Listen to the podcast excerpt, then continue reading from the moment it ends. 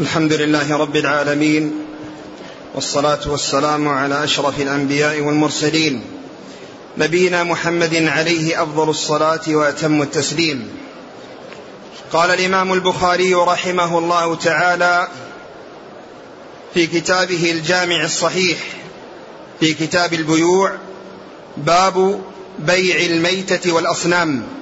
قال حدثنا قتيبة قال حدثنا الليث عن يزيد بن أبي حبيب عن عطاء بن أبي رباح عن جابر بن عبد الله رضي الله عنهما أنه سمع رسول الله صلى الله عليه وسلم يقول وهو بمكة عام الفتح إن الله ورسوله حرم بيع الخمر والميتة والخنزير والأصنام فقيل يا رسول الله أرأيت شحوم الميتة؟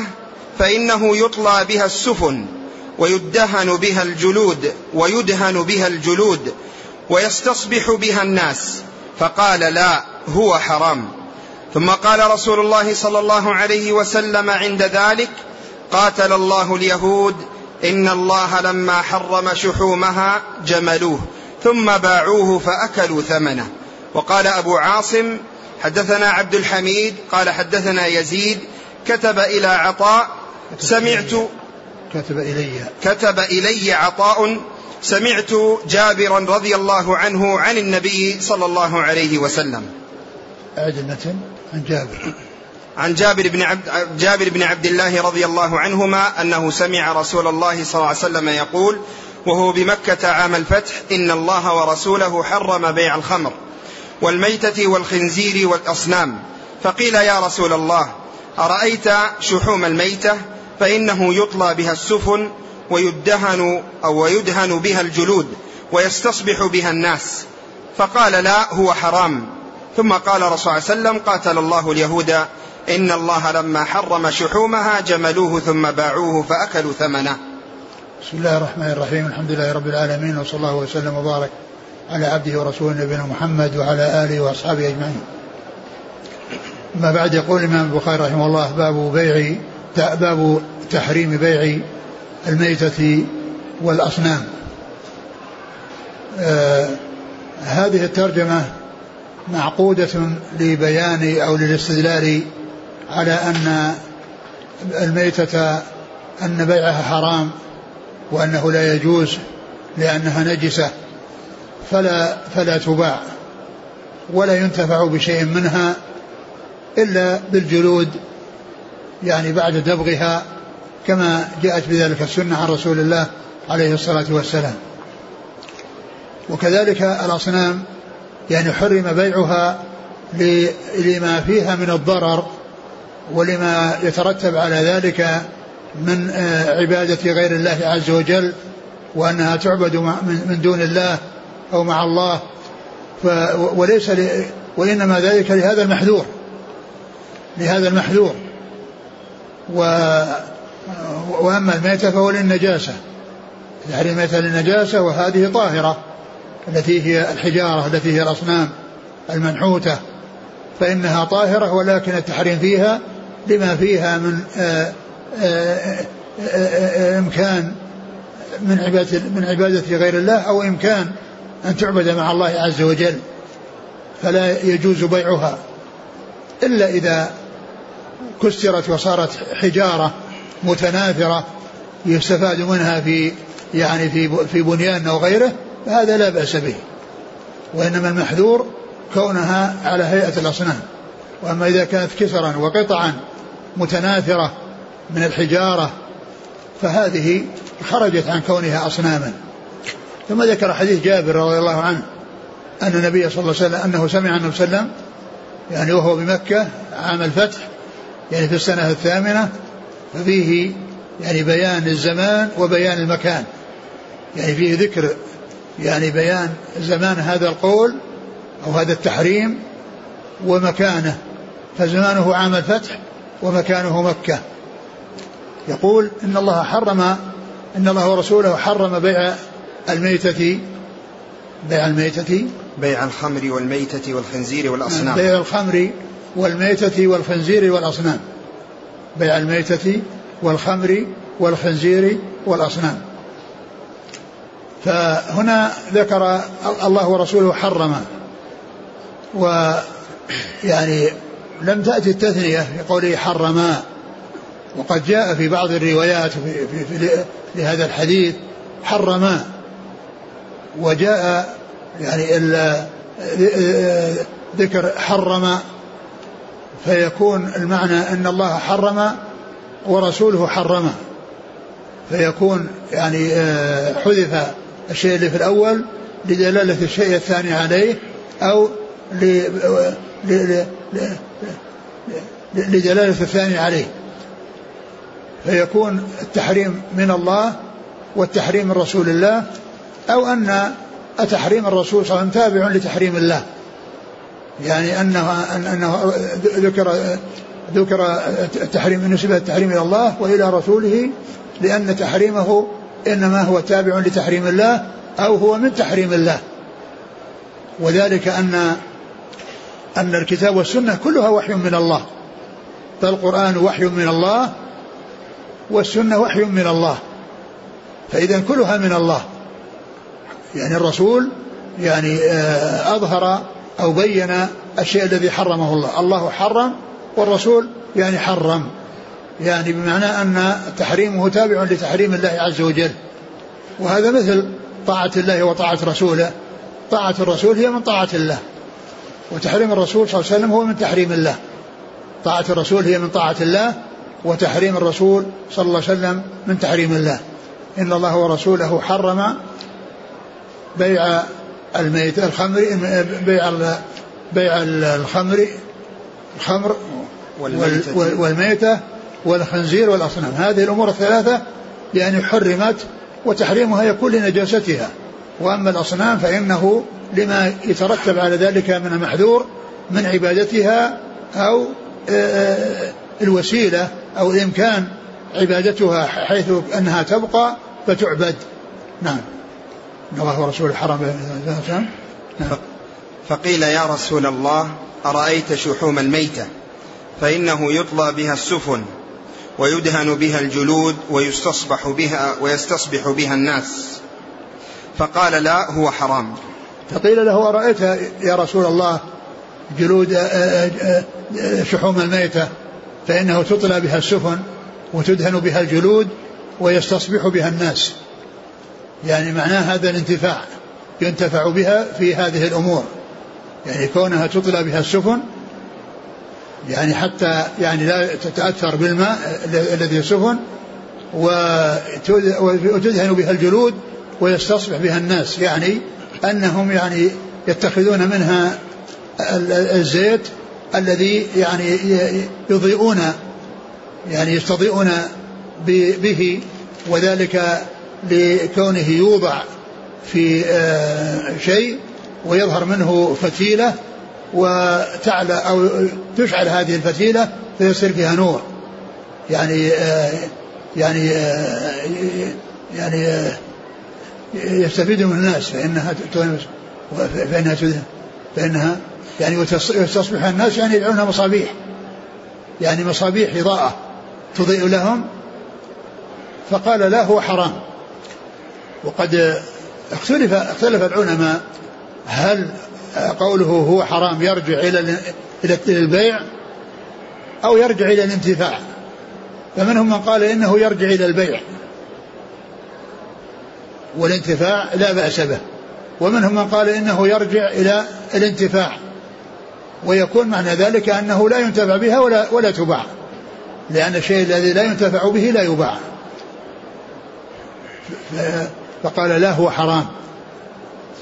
نعم ثم قال ثم قال رسول الله صلى الله عليه وسلم عند ذلك قاتل الله اليهود. نعم ثم قال عند ذلك قال رسول الله قاتل الله اليهود. إن الله حرم عليهم شحوم الميتة فجملوها وباعوها وأكلوا ثمنها. يعني تحيلوا يعني هذا التحريم حيث آه، عملوا عملا يخرجه عن مسماه أو عن اسمه. ف يعني يعني لما أذابوه خرج من كونه من كونه شحما إلى كونه ودكا كما سبق أن مر بنا ودكا يعني ما تغير اسمه. فالأول شحم لأنه متصل باللحم ومختلط باللحم أو هو مع اللحم ولما أذابوه تحول وصار ودكا. فعملوا هذه الحيلة للتوصل إلى حله بأن فعلوا هذا الفعل حيلة أو تحيلا للوصول آه، إلى الانتفاع ببيعه وأنهم ما باعوه على أنه شحم وإنما باعوه على أنه ودك. قال لا هو حرام. ثم قال قاتل الله اليهود وقد مر بنا هذا نعم. قال حدثنا قتيبة ابن سعيد. عن الليث. بن سعد. عن يزيد بن أبي حبيب. نعم المصري. نعم. عن عطاء بن أبي رباح. نعم. عن جابر. نعم. وقال أبو عاصم حدثنا عبد الحميد. قال وقال. وقال أبو عاصم أبو عاصم النبيل الضحاك بن مخلد. حدثنا عبد الحميد. قال حدثنا يزيد. قال حدثنا يزيد. قال كتب إلي عطاء سمعت. جابرا رضي الله عنه يعني عن النبي صلى الله عليه وسلم. هذا فيه بيان أن الذي حصل أو أن هذه الطريق فيها بيان أن الذي حصل بين يزيد بن أبي حبيب وبين عطاء إنما هو مكاتبة. بخلاف الرواية السابقة فإنها ليس فيها ذكر المكاتبة. يعني أن هذا الطريق فيها ذكر المكاتبة. نعم. يعني ذكر الكتابة. يعني مكاتبة كتب إليه.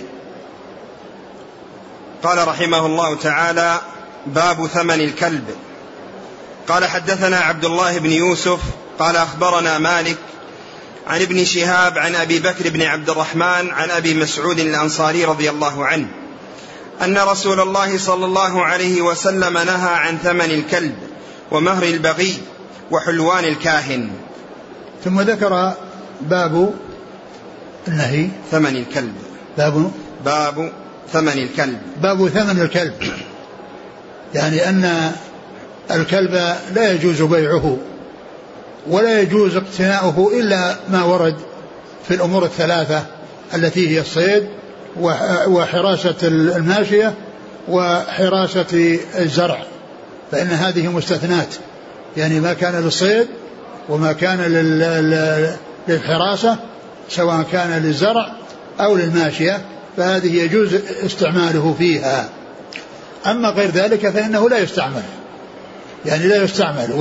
وما جاز استعماله من الكلاب إنما يكون في الأمور الثلاثة. إنما يكون في الأمور الثلاثة التي جاءت بها السنة عن رسول الله صلى الله عليه وسلم. وعلى هذا فإن الكلب يعني من احتاج إليه لصيد أو لزراعة أو أو لحراسة حرث أو غنم فإنه يجوز له أن يقتنيه ولكن لا يجوز له أن يبيعه. فيكون يعني ثمن الكلب يعني أي الكلاب جميع الكلاب فإنها لا تباع. ومن احتاج إلى شيء منها استعمله ومن استغنى عنه فلته وتركه أو أعطاه لمن يستفيد منه. أما كونه يبيع عليه فلا يبيعه. أما كونه يبيع عليه فإنه لا يجوز بيعه. وعلى هذا فإن المصنف رحمه الله عقد هذه الترجمة وهي في كتاب البيوع للإشارة إلى أن أن يعني بيع الكلب أنه حرام ولهذا جاء يعني ذكر الثمن وأنه حرام. نهى رسول الله الحديث. نهى رسول الله. أن رسول الله صلى الله عليه وسلم نهى عن ثمن الكلب نعم. ومهر البغي عن ثمن الكلب الذي هو يعني معناه بيعه لأن الثمن مقابل المثمن والمثمن هو الكلب والثمن هو النقود أو الأشياء التي العروض التي تكون في مقابله فنهى عن ذلك والحكم في ذلك أن الكلاب لا تستعمل وأنها إذا احتاج إلى استعمالها يستعملها وإذا استغنى عنها يتركها أو يعطيها لأحد يستفيد منها أما كونه يبيعها فلا يبيعها لأن النبي صلى الله عليه وسلم نهى عن ثمن الكلب. و ومهر البغي. ومهر البغي. يعني الذي تعطاه يعني المرأة في مقابل الزنا. فإن ذلك حرام لأن الزنا حرام وما يقابله حرام. فنهى الرسول صلى الله عليه وسلم يعني عن يعني عن ذلك وأن الإنسان لا يستعمل آه، يعني إلا فيما حل الله من الزوجة وملك اليمين. وأما الزنا فإنه حرام. وأيضا ما تأخذه الزانية حرام. ما تأخذه الزانية حرام. و ف يعني ف فتصدقها واخذها ذلك وتصدقها يعني منه إنما صدق بحرام. كما يقول الشاعر كمطعمة الأيتام من كد فرجها لك الويل لا تزني ولا تصدقي. كمطعمة الأيتام من كد فرجها لك الويل لا تزني ولا تصدقي فإن فإن الزنا حرام وما يؤخذ في مقابله حرام. وذكره مهر مهر البغي يعني آآ آآ لأن الصداق في, في الذي أحله الله في, في, في النكاح يعني قال مهر فهذا أطلق عليه مهر يعني على اعتبار أن أن هذا في مقابل استعمال الفرج وبالحرام فيعني فلما ذكر البغي وعرف بأن هذا الذي تأخذه حرام سواء سمي مهرا أو سمي هدية أو سمي جعلا أو سمي أي بأي اسم اسمه مقابل الزنا الزنا حرام ومقابله حرام والشيء الذي يؤخذ عليه حرام. نعم. وحلوان, وحلوان الكاهن. وحلوان الكاهن. الكاهن هو الذي يعني آه، يخبر عن المغيبات ويعني يأتي بأشياء يتوصل بها إلى أخبار عن المغيبات عن طريق الجن وعن طريق الشياطين فإن كل ما يأخذه الكاهن في مقابل تكهنه فإن ذلك حرام لأنه في مقابل حرام لأن الكهانة حرام ومقابلها أو الذي يؤخذ عليها يكون حراما. نعم. قال حدثنا عبد الله بن يوسف التنيسي عن مالك بن أنس عن ابن شهاب نعم محمد بن مسلم بن عبيد الله. عن أبي بكر بن عبد الرحمن عن أبي بكر بن عبد الرحمن بن الحارث بن هشام. نعم. عن أبي مسعود الأنصاري. عقبة بن عمرو الأنصاري البدري رضي الله عنه. قال حدثنا حجاج بن منهال قال حدثنا شعبة قال أخبرني عون بن أبي جحيفة. قال رأيت أبي اشترى حجاما بمحاجمه فكسرت.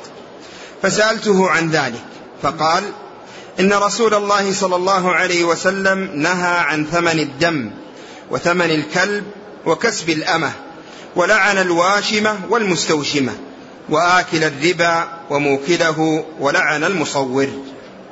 ثم ذكر هذا الحديث عن عن أبي عن من؟ عن قال عن عون بن أبي جحيفة. عون بن أبي جحيفة يعني أبو جحيفة هو وهب بن عبد الله السوائي صحابي رضي الله عنه وهب بن عبد الله السوائي يعني كنيته أبو جحيفة وهو مشهور بها وهو مشهور بهذه الكنية. فعون يروي يعني يذكر عن أبيه أنه اشترى حجاما وكسر محاجمه يعني ما ما يريد أن يحجم. ما يريد أن يتكسب له بالحجامة أو عن طريق الحجامة. ما يريد أن يتكسب له عن طريق الحجامة.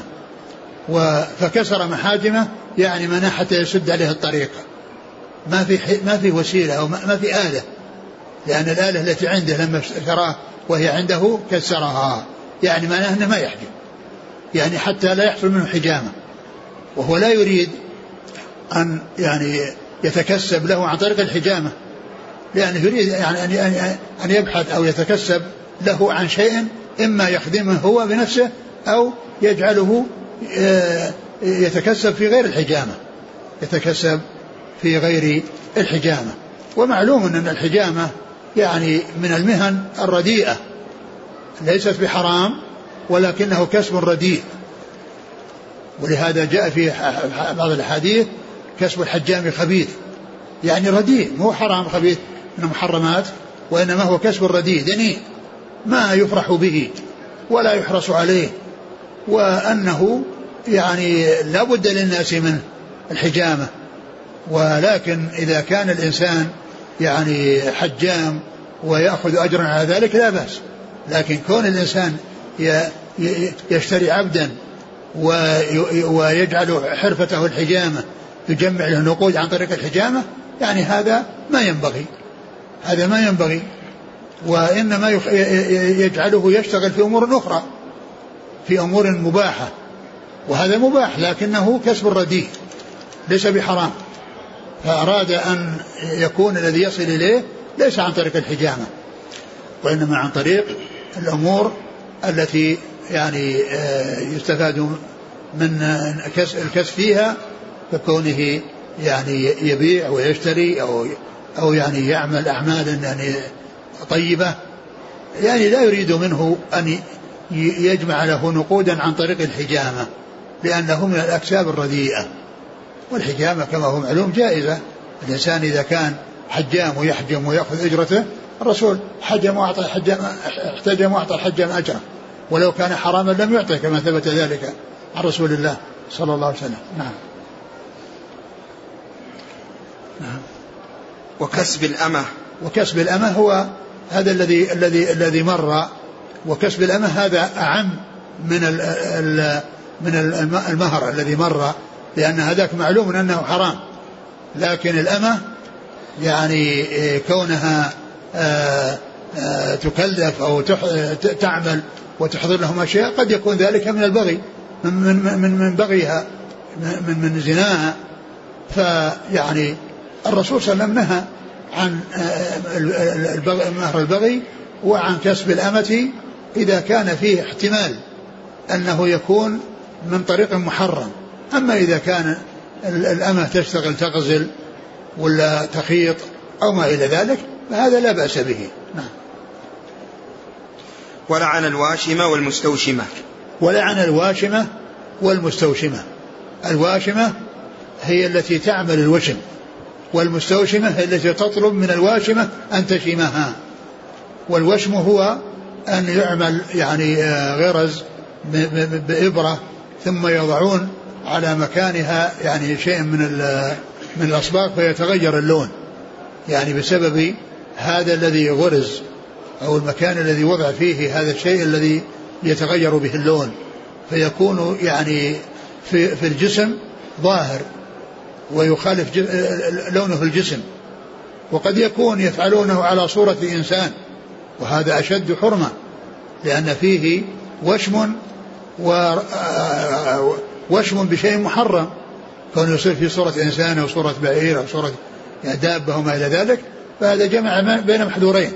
ولكنه إذا كان ليس فيه شيء من هذا القبيل فإنه هذا أيضا محرم لأن فيه تغيير للخلقة بهذا الشيء الذي وضعوه والمستوشمة هي التي تطلب. فإذا كل من الواشمة والمستوشمة يعني يعني محرم فعلهما ومنهي عن فعلهما بل جاء اللعن في ذلك عن رسول الله صلى الله عليه وسلم. و فهذا هو الوشم والواشمة والمستوشمة كل منهما آه، لا يجوز حرام عليه ذلك. وآكل الربا وموكله. وآكل الربا آكل الربا الذي يعني يأخذ الربا ويأكله أو يأخذ الربا ويوكله غيره أو يطعمه غيره. كل ذلك حرام. نعم. ولعن المصور. ولعن المصور يعني كما مر المصور الذي يصور ما له روح.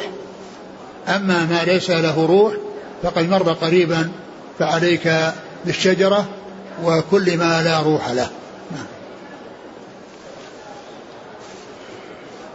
قال حدثنا حجاج بن منهال نعم.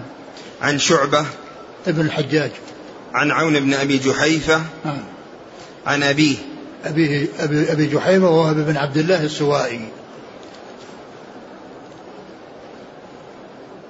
أحسن الله إليكم هل يجوز أن يكون للتعليم بدلا أن يكون للكلب يكون للتعليم الثمن. وشو؟ أن أن يكون يجعل هذا المال لتعليم الكلب وليس للكلب. شراء الكلب المعلم. أيوة. هل يجوز أن يوضع له ثمن للتعليم وليس للكلب؟ التعليم هذه يعني شيء آخر. يعني لأنه ما يستفاد ما يستفاد من من الكلب المع... في الصيد إلا إذا كان معلما. لأن غير المعلم يمكن أنه يعني يصيد لنفسه والمعلم هو الذي يصيد لغيره والكلب إذا صاد لنفسه فهو حرام. فيعني قضية النهي يعني عن عن عن, عن ثمنه وعن وعن بيعه. وأما قضية إن يكون إنسان يعني آه يعطى كلاب ويعلمها فتعليمها الذي يبدو ويظهر انه ما في بأس لأن هذه منفعة وليست يعني آه ثمن الكلب وإنما هي يعني مقابل الشيء الذي تحصل به الفائدة من الكلب إذا كان يراد به الصيد. فإذا أعطى إنسان يعلمه وأعطاه مقابل ذلك الذي يبدو أنه لا بأس به. لا أحسن الله إليكم هو يبيع الكلب لكن يقول أنا أبيع الكلب لتعليمه لأنه معلم وليس لأنه لا لا لا لا, لا ما يجوز. هذا المقصود. يعني حتى لو كان معلما لأن الكلاب هي التي للصيد هي معلمة. لكن ما يبيعه إذا كان علمه واستفاد منه فإذا استغنى عنه يعطيه لغيره بلا مقابل أو يفلته حتى يأخذه من يأخذه. قال رحمه الله تعالى كتاب السلم قال باب السلم في كيل معلوم. قال حدثني عمرو بن زرارة قال أخبرنا إسماعيل بن علية قال أخبرنا ابن أبي نجيح عن عبد الله بن ابن كثير عن أبي المنهال عن ابن عباس رضي الله عنهما أنه قال قدم رسول الله صلى الله عليه وسلم المدينة والناس يسلفون في الثمر العام والعامين أو قال عامين أو ثلاثة شك إسماعيل. فقال من من سلف في تمر فليسلف في كيل معلوم ووزن معلوم. يعني باب السلم. والسلم هو نوع من أنواع البيول البيوع المؤجلة التي فيها تأجيل وهو تقديم الثمن وتأجيل المثمن. تأجيل تعجيل الثمن يدفع الثمن مقدم والمثمن موصوف في الذمة يعني يسلم عند حلول الأجل. يسلم على عند حلول الأجل. هذا هو السلم. وهو عكس بيع التقسيط. لأن بيع التقسيط تعجيل المثمن وتأجيل الثمن. تعجيل الثمن المثمن وتعجيل وتأجيل الثمن. عكس السلم. السلم المؤجل هو المثمن. والتقسيط المؤجل هو الثمن. المؤجل هو الثمن. هذا يعني آه، المقصود بالسلم. المقصود بالسلم يعني بيع شيء موصوف في الذمة بثمن يعني مقدم آه، يؤديه يعني عند حلول الأجل وعلى الكيفية التي هو عليها إن كان مما يكال فبالكيل وإن كان مما يوزن فبالوزن. ويكون ال يعني ال الأجل يعني معلوما بحيث لا يلتبس بحيث يقول يعني هذا أجل أو أجلين أو أو ثلاثة يعني إما كذا وإما كذا فليكون معلوما عند الاتفاق. يكون معلوما عند الاتفاق. فليسلف في يعني في كيل معلوم أو وزن معلوم إلى أجل معلوم حتى لا يحصل الاختلاف. لأنه إذا يعني كان مبهم الكيل أو الوزن أو الموزون فإن ذلك يؤدي إلى الاختلاف. لكن إذا كان معروف المقدار ومعروف الزمن بالأجل بحيث يعني لا يكون هناك خصام ونزاع بسبب ذلك فإن هذا هو السلم. وفيه عبارتان يعبر عنه بالسلم وبالسلف. يعبر عنه بالسلم وبالسلف. الشارح ذكر أن السلم لغة أهل الحجاز. والمعروف والذي يدل عليه النصوص التي أوردها المصنف أن السلف لغة أهل الحجاز. لأنه قال قدم وهم يسلفون. قدم المدينة وهم يسلفون. والمدينة من الحجاز. فإذا لغة الحجاز هي السلف وليس السلم وإنما السلم لغة أهل العراق. ولهذا يأتي في أهل الحجاز عندما يترجمون بكتاب الفقه كتاب باب السلف. وأهل العراق يقولون باب السلم.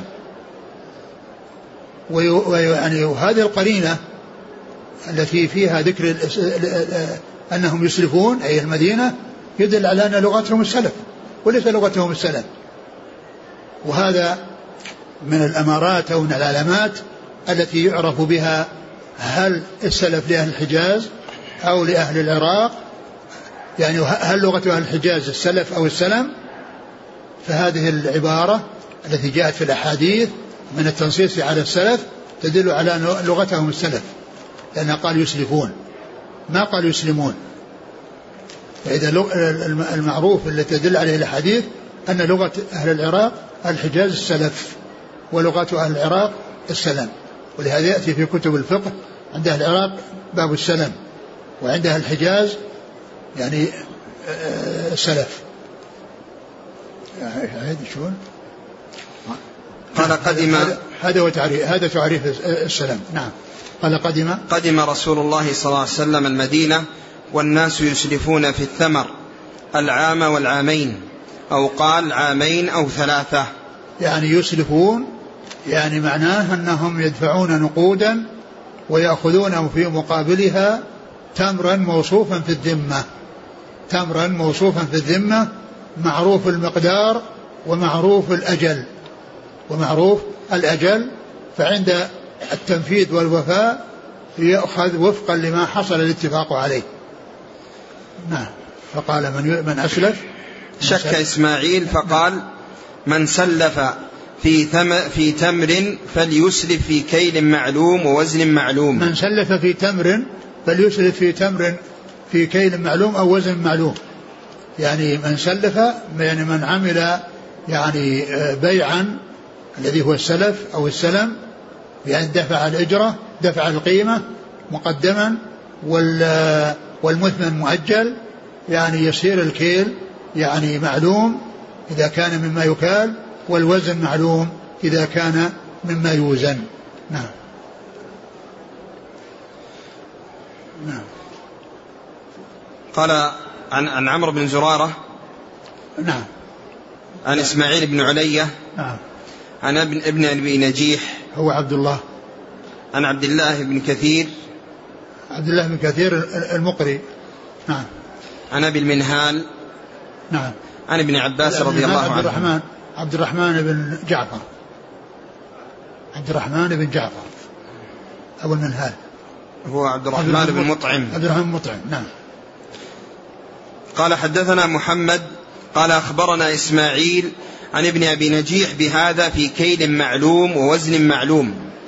يعني أن لأنه أتى بالإسناد عن محمد وهو بن سلام شيخ البخاري عن ابن علية وهو الذي في الإسناد السابق عن ابن أبي نجيح. عن ابن أبي نجيح نعم. وقال في في كيل معلوم ووزن معلوم. في كيل معلوم ووزن معلوم يعني ال يعني هي الواو بمعنى أو يعني بكيل معلوم أو وزن معلوم. بكيل معلوم إن كان مما يكال أو وزن معلوم إن كان مما يوزن.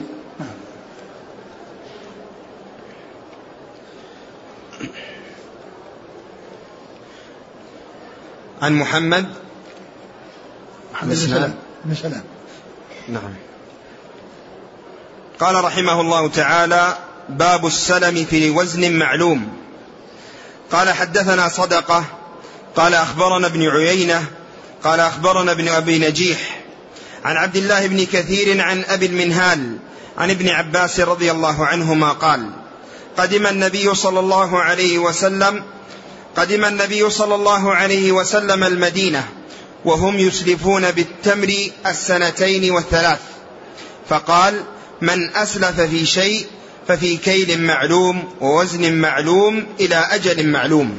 نعم يعني هذا يعني ذكر الوزن أو الوزن يعني السلف بالوزن وذكر الحديث يعني من طريق من طريق أخرى وفيه أن من اسلف فليسلف في كيل معلوم أو وزن معلوم. يعني معناه الحديث دال على الإسلاف بالكيل والإسلاف بالوزن.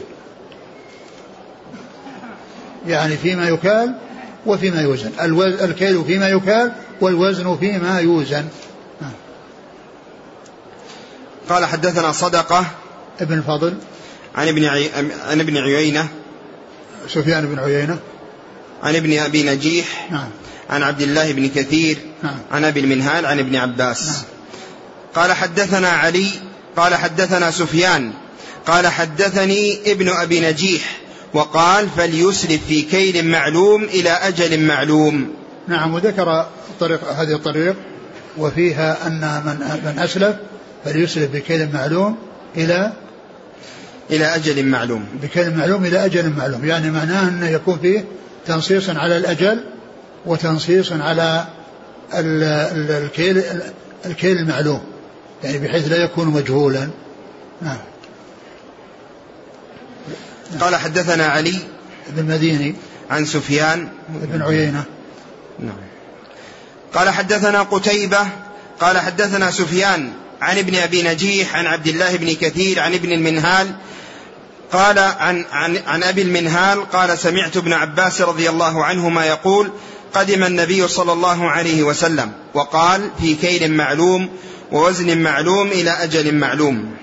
ثم ذكر الحديث من طريق أخرى وفيه التنصيص على الكيل إلى أجل معلوم الكيل المعلوم والوزن معلوم إلى أجل معلوم.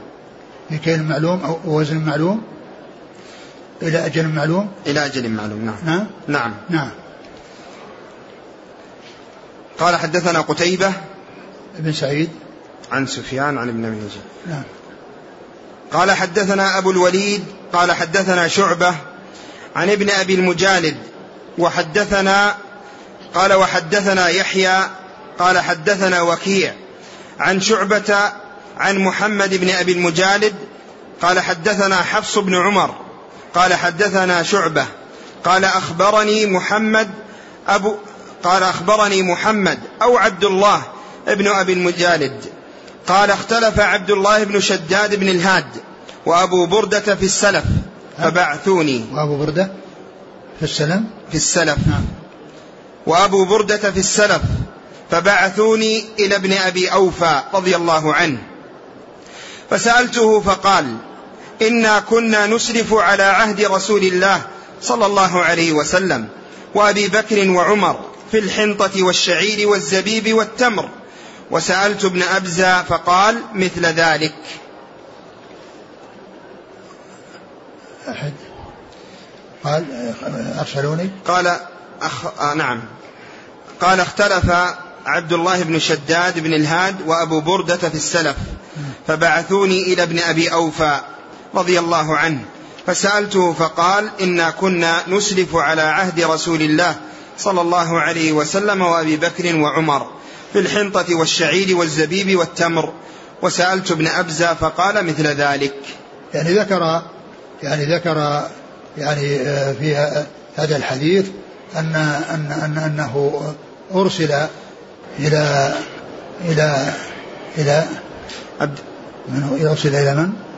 إلى ابن أبي أوفى. نعم.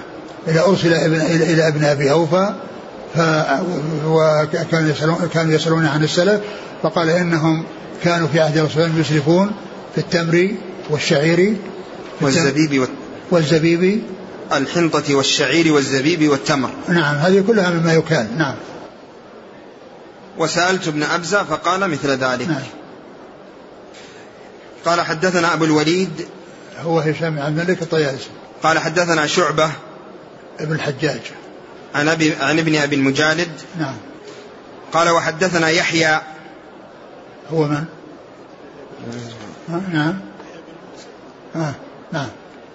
عن وكيع نعم عن شعبة عن محمد بن أبي المجالد. قال حدثنا حفص بن عمر. قال هذا حدثنا حفص بن عمر شيخ للبخاري. يعني في هذا الإسناد جاء وليس فيه ذكر الواو التي تدل على على على التحويل. يعني يعني لأن الأول ذكرت فيه الواو والثالث هذا الوضع الثالث لم تذكر فيه الواو. وحفص بن عمر ابن غياث هو من شيوخ البخاري يعني إن هذا إسناد ثالث. رجع. رجع يعني إلى شيوخه وشيوخه ثلاثة في هذا الحديث وفي هذا يعني من طرق ثلاثة. يعني والطريق الثالث هذا فيه آه، روايته أيضا عن حفص بن غياث ولكنه ما ذكر الشيء الذي يدل على التحويل. بأن يكون وحدثني أو يكون في حاء. نعم. عن شعبة. نعم. عن محمد. نعم. عن عبد الله بن أبي مجالد. نعم. محمد عن شعبة؟ أو نعم. عبد الله بن أبي نعم. مجالد. يعني اسمه مختلف فيه هل هو محمد أو عبد الله؟ نعم.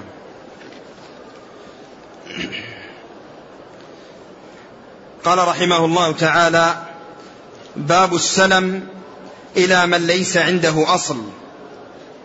قال حدثنا موسى بن إسماعيل قال حدثنا عبد الواحد قال حدثنا الشيباني قال حدثنا محمد بن أبي المجالد أنه قال بعثني عبد الله بن شداد وأبو بردة إلى عبد الله بن أبي أوفى رضي الله عنه رضي الله عنهما فقال سله هل كان أصحاب النبي صلى الله عليه وسلم. في عهد النبي صلى الله عليه وسلم يسلفون في الحنطة. قال عبد الله كنا نسلف كنا نسلف نبيط أهل الشام في الحنطة والشعير والزيت في كيل معلوم إلى أجل معلوم. قلت إلى من كان أصله؟ إلى من كان أصله عنده؟ قال ما كنا نسألهم. عن ذلك. ثم بعثاني إلى عبد الرحمن بن أبزة فسألته فقال كان أصحاب النبي صلى الله عليه وسلم يسلفون على عهد النبي صلى الله عليه وسلم ولم نسألهم ألهم حرث أم لا. يعني أن هذه الترجمة يعني هل هل السلف أو يعني أو السلم إنما يكون لمن عنده أصل؟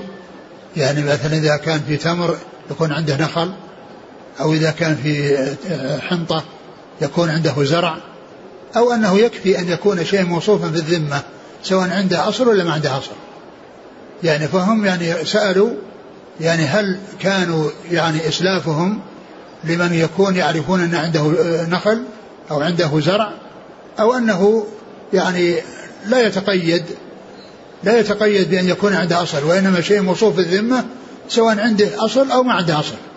المهم أنه عند بلوغ الأجل يحضر له الشيء المتفق عليه سواء كان من مزرعته أو من نخله أو من زرع غيره.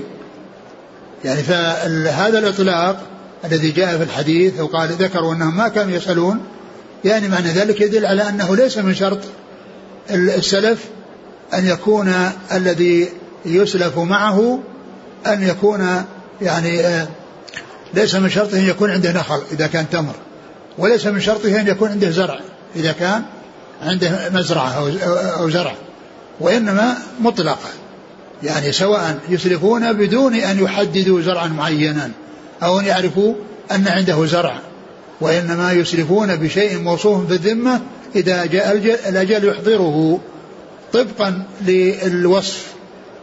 الذي الذي هو الكيل والنوع الذي يعني حصل الاتفاق عليه ف وليس من شرطه أن يكون المسلف معه يكون له نخل أو زرع. نعم.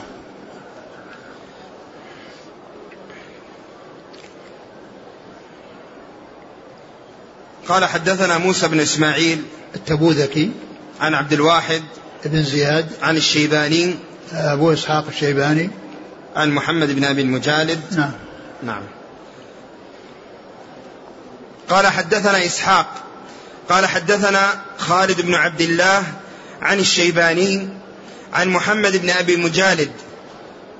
بهذا وقال فنسلفهم في الحنطة والشعير وقال عبد الله بن الوليد عن سفيان حدثنا الشيباني وقال والزيت قال حدثنا قتيبة قال حدثنا جرير عن الشيباني وقال في الحنطة والشعير والزبيب. ثم ذكر يعني هذا الحديث وهو يرجع إلى الحديث الذي فيه فيه الأنباط والأنباط الذين كانوا هم جماعة من العرب يعني ذهبوا يعني إلى إلى إلى بلاد الشام وإلى بلاد ال وإلى العراق وكانوا اختلطوا بالأعاجم وتغير لسانهم وصاروا يتحدثون يعني أو لهجتهم آه، آه، بلسان غيرهم وأصلهم من العرب. وهم مثل ما مر عن صهيب رضي الله عنه أنه كان عربيا ونسب نفسه وأنه سنان بن فلان إلى فلان وأنه سرق سرقه ناس من الروم وصار معهم فتغير لسانه بمخالطتهم. تغير لسانه فصار يعني لسانه ليس عربيا بسبب مخالطتهم. فهذا من جنس هؤلاء من جنس ما مر عن صهيب رضي الله تعالى عنه. وقيل لهم الأنباط لأنهم يشتغلون بالحراثة والزراعة ويستنبطون الماء. يستنبطون الماء للزرع والحرث. نعم. إيش يقول؟ قال قال فنسلفهم بالحنطة والشعير. نعم. نسلفهم بالحنطة والشعير. يعني أنهم يعطونهم نقود ويجعلونهم يعطونهم مقابل ذلك حنطة وشعير. نعم. وما كانوا يسألونهم عن هل له أصل وما له أصل نعم. قال حدثنا إسحاق. هو؟ في إسحاق هو إسحاق ابن؟ سج ولا؟ نعم. عن؟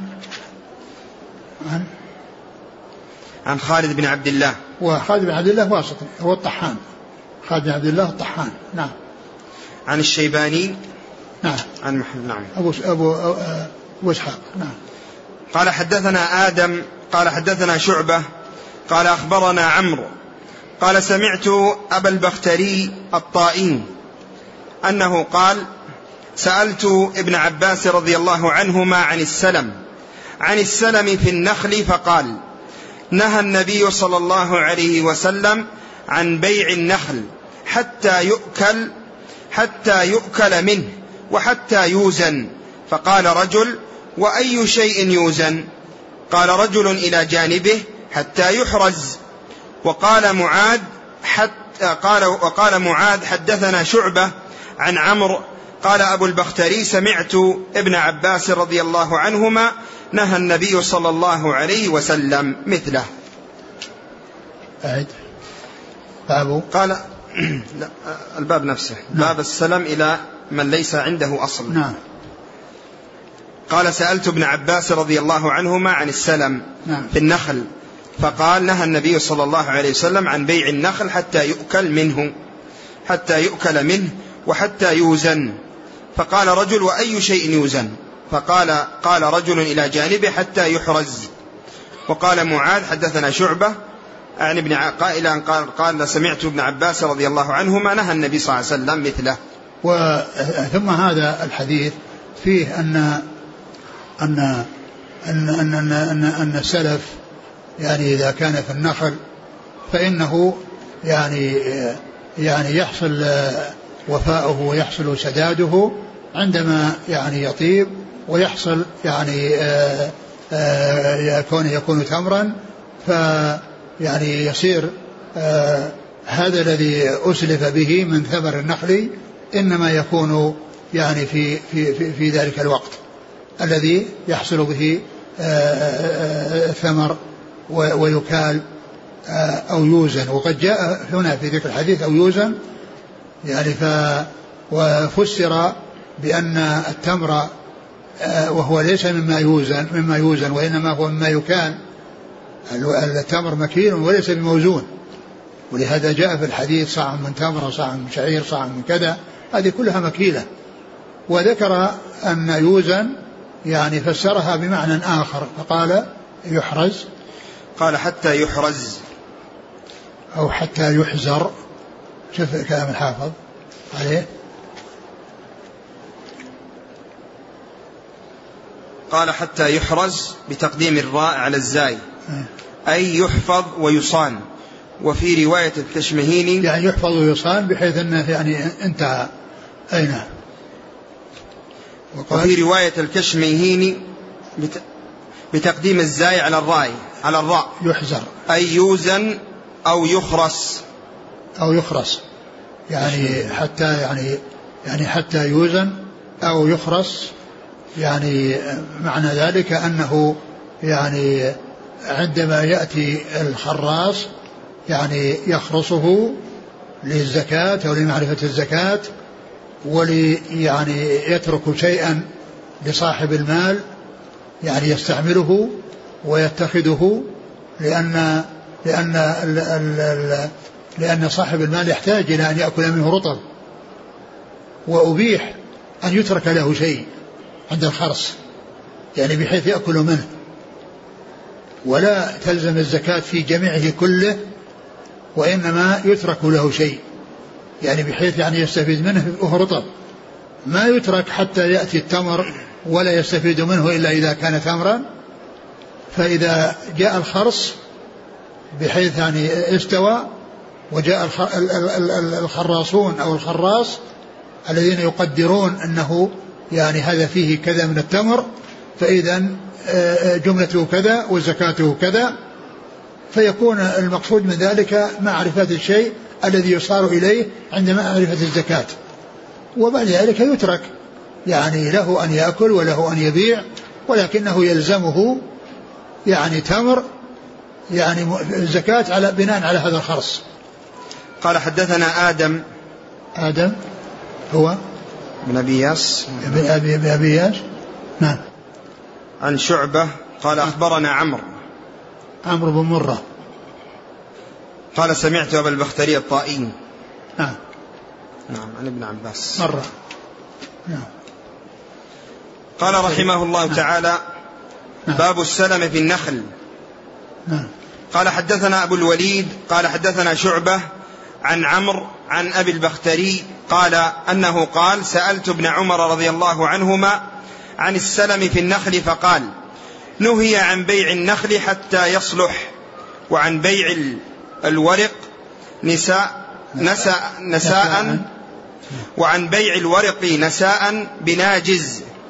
وسألت ابن عباس رضي الله عنهما عن السلم في النخل فقال نهى النبي صلى الله عليه وسلم عن بيع النخل حتى يؤكل منه أو يؤكل أو يأكل منه حتى يوزن. يعني هذا الحديث مثل الذي قبله. مثل الذي قبله يعني وفيه الموضوع هو واحد وليس السلف في نفس النقل ويعني آه، آه، رقبته وإنما هو بثمرته وإنما هو بثمرته. و وجاء يعني آه يعني آه أن أن السلف يعني لا يكون بشيء معين وإنما يكون بشيء في الذمة سواء من النخل أو من غيره لأنه قد لا يطيع النخل قد لا يطيع النخل. وإنما شيء موصوف في الذمة إن كان أطلع النخل فمنه وإلا فإنه يكون من غيره. نعم. قال حدثنا أبو الوليد. هشام بن مالك؟ طيالسي نعم. عن شعبة عن عمرو عن ابن بختي. نعم. قال حدثنا محمد بن بشار قال حدثنا غندر قال حدثنا شعبة عن عمرو عن أبي البختري سأل قال سألت ابن عمر. حديث ابن عمر؟ نعم. قال سألت ابن عمر رضي الله عنهما. قال عن محمد بن بشار. حدثنا محمد بن بشار. نعم. حدثنا محمد بن بشار. قال حدثنا محمد بن بشار قال حدثنا غندر عن عن شعب قال حدثنا شعبة عن عمرو عن أبي البختري سألت ابن عمر رضي الله عنهما عن السلم عن السلم في النخل فقال نهى النبي صلى الله عليه وسلم عن بيع الثمر حتى يصلح ونهى عن الورق بالذهب نساء بناجز وسألت ابن عباس رضي الله عنهما فقال نهى النبي صلى الله عليه وسلم عن بيع النخل حتى يأكل أو يؤكل وحتى يوزن. قلت وما يوزن؟ قال رجل عنده حتى يحرز. نعم. أو يحزر. نعم. هنا يحزر. يح... نعم. بعده. هذا راح. نعم. لا هذا مثل الذي قبله شيخ. أي نعم. وش وش بعد هذا؟ ما بعده إلا باب باب الكفيل في السلم. ها؟ باب الكفيل في السلم. وش الإسناد؟ قال حدثنا محمد بن بشار. نعم. عن عندر. عن شعبة. نعم. عن عمرو. عن ابن البختري نعم. عمرو بن مرة. نعم. قال رحمه الله تعالى باب الكفيل في السلم. قال حدثني محمد بن سلام. قال حدثنا يعلى. قال حدثنا الأعمش. عن إبراهيم. عن الأسود. عن عائشة رضي الله عنها أنها قالت اشترى رسول الله صلى الله عليه وسلم طعاما من يهودي بنسيئة ورهنه درعا ورهنه درعا له من حديد. نعم. بعده. باب الرهن الباب اللي بعده نعم. باب الرهن في السلم. قال حدثنا قال حدثني محمد بن محبوب قال حدثنا عبد الواحد قال حدثنا الأعمش قال تذاكرنا عند إبراهيم الرهن الرهن في السلف. فقال الرهن, الرهن في السلف. فقال حدثني الأسود عن عائشة رضي الله عنها أن النبي صلى الله عليه وسلم اشترى من يهودي طعاما إلى أجل معلوم وارتهن منه درعا من حديد. ثم ذكر يعني هذين البابين الكفيل في السلم والرهن في السلم. وذكر الحديث قصة كون النبي صلى الله عليه وسلم شرى طعاما من يهودي ورهنه درعه. إلى أجل ورهنه درعه. والحديث ليس من قبيل السلم لأن هذا هو التأجيل لأن السلعة مقدمة وهي الطعام والثمن هو المؤجل. والرهن إنما هو من أجل الثمن. الذي عند الرسول صلى الله عليه وسلم لليهودي.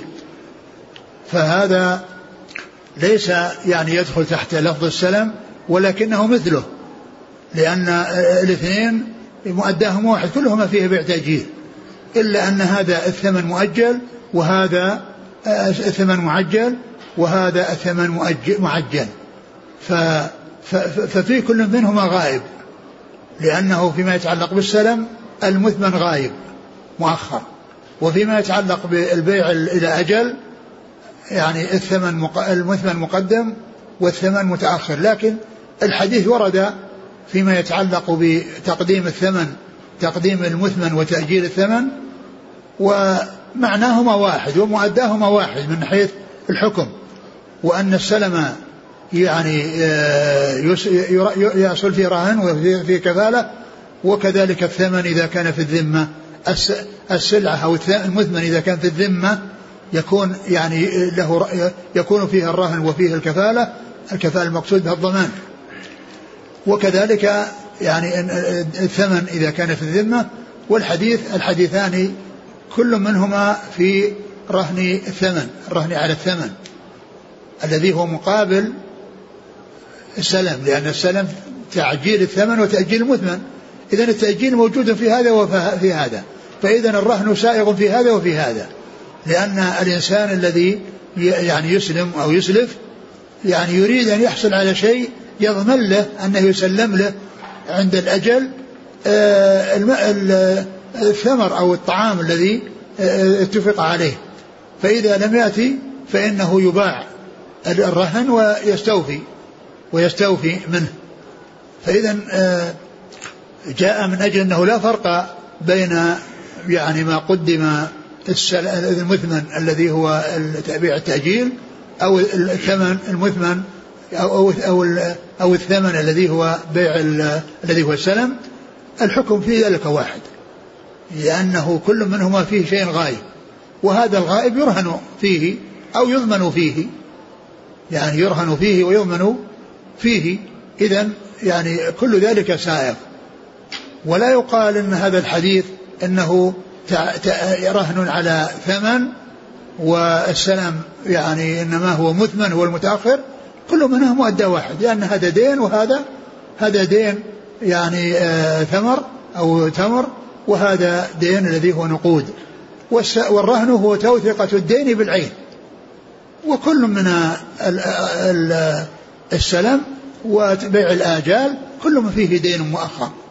والدين إما آه، عين إما تمر أو مكيل إما مكيل وإما وكذلك وكذلك الثاني. إذا ذكر لأن معناهما واحد ومؤداهما واحد وكل منهما فيه تأجيل وشيء في الذمة سواء كان ثمنا أو مثمنا فيكون فيه الضمان ويكون فيه الرهن.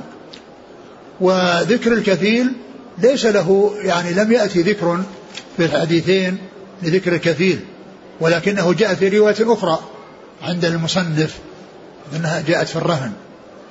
قال يعني في آه يعني كفيل إيش في؟ آه باب الكفيل في السلم. لا لا في الرهن. يعني هنا الكفيل وليس في ذكر الكفالة. هنا جاء ذكر الكفيل وليس في الحديث ذكر الكفالة وإنما في ذكر الرهن. ولكنه جاء في عند البخاري في حديث آخر يأتي بعد ذلك بأن ذكر السلم ذكر الكفالة وذكر الرهن. والبخاري رحمه الله أحيانا يذكر في الترجمة يترجم ويذكر شيئا لا يوجد في نفس الحديث الذي ساقه ولكنه يوجد في طريق أخرى ساقها. فأظن في الرهن أو في كتاب الرهن يعني ذكر يعني الكفيل أو رهن. ومعنى الكفيل المقصود به الضامن الذي يضمن حقه إذا جاء الأجل وليس الكفيل والكفيل المشهور الذي يعقدون باب الكفالة وباب الضمان ويفرقون بين الكفالة والضمان الكفالة إحضار الشخص. يعني يتكفل بإحضار الشخص عند الوقت الذي طلب منه إحضاره. هذا قال كفالة. والضمان هو ضمان الشيء الذي في ذمته. يعني يطالب الضامن بما ما على الذي ضمن له. و ويأتي الكفالة بمعنى الضمان وهو الذي أراده هنا. نعم. قال حدثني محمد بن سلام بن سلام أو بن سلام. يعني اختلف فيه. والعجيب أن أن المنذري له رسالة في تحقيق شيخ محمد بن سلام. هل هو بن سلام أو بن سلام؟ ذكرها الحافظ بن حجر في فتح الباري.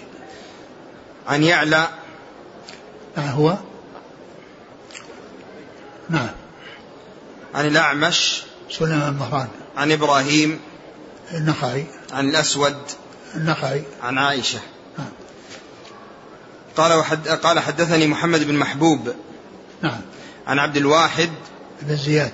عن الأعمش. نعم قال تذاكرنا عند إبراهيم. نعم. عن الأسود. عن عائشة. نعم.